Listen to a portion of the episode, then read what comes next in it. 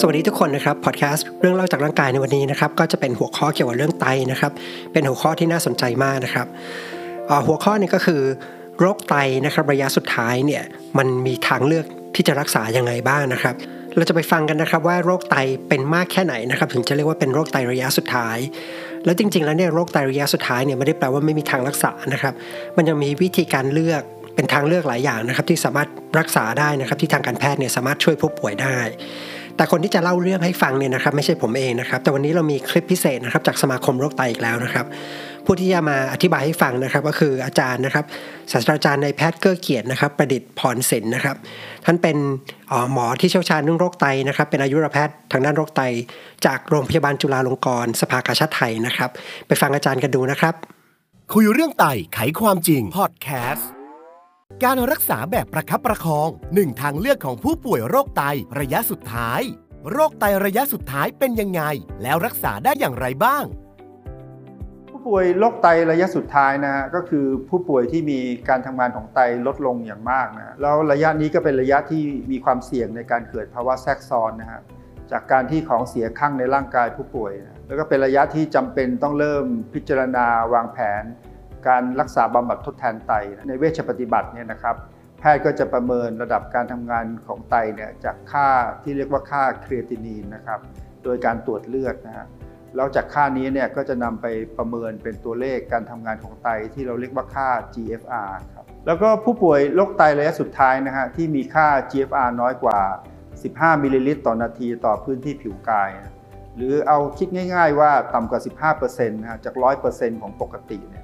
ผู้ป่วยในระยะนี้ควรรับการปรึกษานะครับ เพื่อเตรียมการเข้ารับการรักษาบำบัดทดแทนไตนะฮะนอกจากเพื่อเตรียมการรักษาแล้วก็เพื่อรับทราบวิธีทางเลือกนะครับในการรักษาทางเลือกต่างๆ ก็ได้แก่การฟอกเลือดด้วยเครื่องไตเทียม การฟอกไตทางช่องท้อง แล้วก็การผ่าตัดปลูกถ่ายไตนะฮะทั้งนี้นะฮะก็มีข้อแนะนำว่าให้เริ่มการรักษาบำบัดทดแทนไตเนี่ยเมื่อ การทำงานของไตโดยค่าที่เรียกว่า GFR นะฮะเข้าใกล้ 6-8 มิลลิลิตรต่อนาทีต่อพื้นที่ผิวกายนะยกเว้นผู้ป่วยบางรายนะฮะที่มีโรคร่วมมากๆนะเช่น มีภาวะหัวใจวายร่วมด้วย มีน้ำท่วมปอดนะครับหรือมีภาวะแทรกซ้อนจากการข้างของของเสีย หรือมีอัตราการเสื่อม ลดลงของการทำงานของไตอย่างรวดเร็วนะฮะก็อาจจะพิจารณาเริ่มการรักษาบำบัดทดแทนไตก่อนหน้านั้นได้ครับ ผู้ป่วยแบบไหนที่สามารถเลือกใช้การประคับประคองได้ และต้องทำยังไงบ้าง ผู้ป่วยโรคไตระยะสุดท้ายบางรายนะอายุรแพทย์โรคไตอาจให้คำแนะนำการรักษาในทางเลือกนะนอกเหนือไปจากการรักษาบำบัดทดแทนไตนะครับทางเลือกอันนั้นเนะ่ยเราจะเรียกว่าการรักษาแบบประคับประคอง โดยเฉพาะอย่างยิ่งผู้ป่วยที่มีภาวะโรคร่วมหลายโรคและรุนแรงฮะยกตัวอย่างเช่น ผู้ป่วยมะเร็งระยะสุดท้ายนะครับผู้ป่วยโรคหัวใจที่การบีบตัวของหัวใจเนี่ยเหลือน้อยมากนะครับและไม่สามารถแก้ไขได้แล้วนะครับผู้ป่วยโรคปอดเรื้อรังที่จำเป็นต้องใช้ออกซิเจน หรือเครื่องช่วยหายใจตลอดเวลานะครับผู้ป่วยโรคหลอดเลือดสมองที่นอนติดเตียง ไม่รู้สึกตัว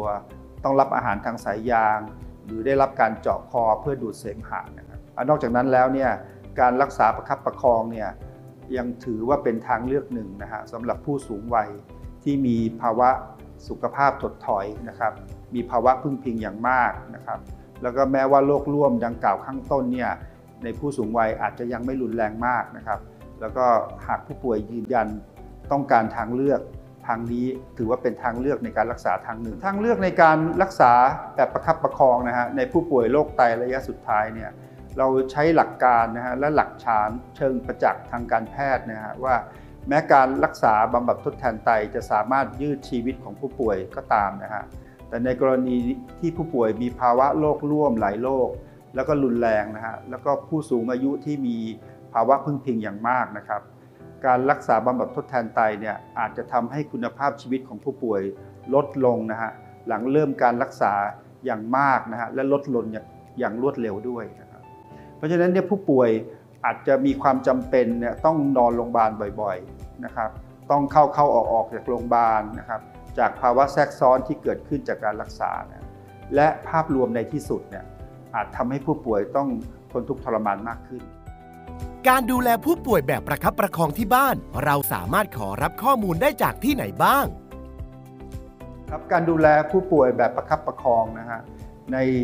ผู้ป่วยโรคไตเรื้อรังระยะสุดท้ายนะฮะ เป็นการรักษาทางเลือกนะที่ได้รับการยอมรับ แล้วก็ถือเป็นมาตรฐานการรักษาในวงการวิชาการด้านโรคไตนะฮะในระดับนานาชาตินะนี่นอกเหนือจากการขอรับคำแนะนำนะจากอายุรแพทย์โรคไตผู้ดูแลผู้ป่วยนะครับ แล้วก็พยาบาลผู้เชี่ยวชาญด้านโรคไตโดยตรงแล้ว ผู้ป่วยยังสามารถศึกษาข้อมูลจากเอกสารนะฮะคือเป็นเอกสารคำแนะนำสำหรับการดูแลและรักษาโรคไต แบบองค์รวมนะครับ โดยการประคับประคองนะครับซึ่งเอกสารนี้ก็จัดทำโดยสมาคมโรคไตแห่งประเทศไทย ร่วมกับสำนักงานหลักประกันสุขภาพแห่งชาตินะครับ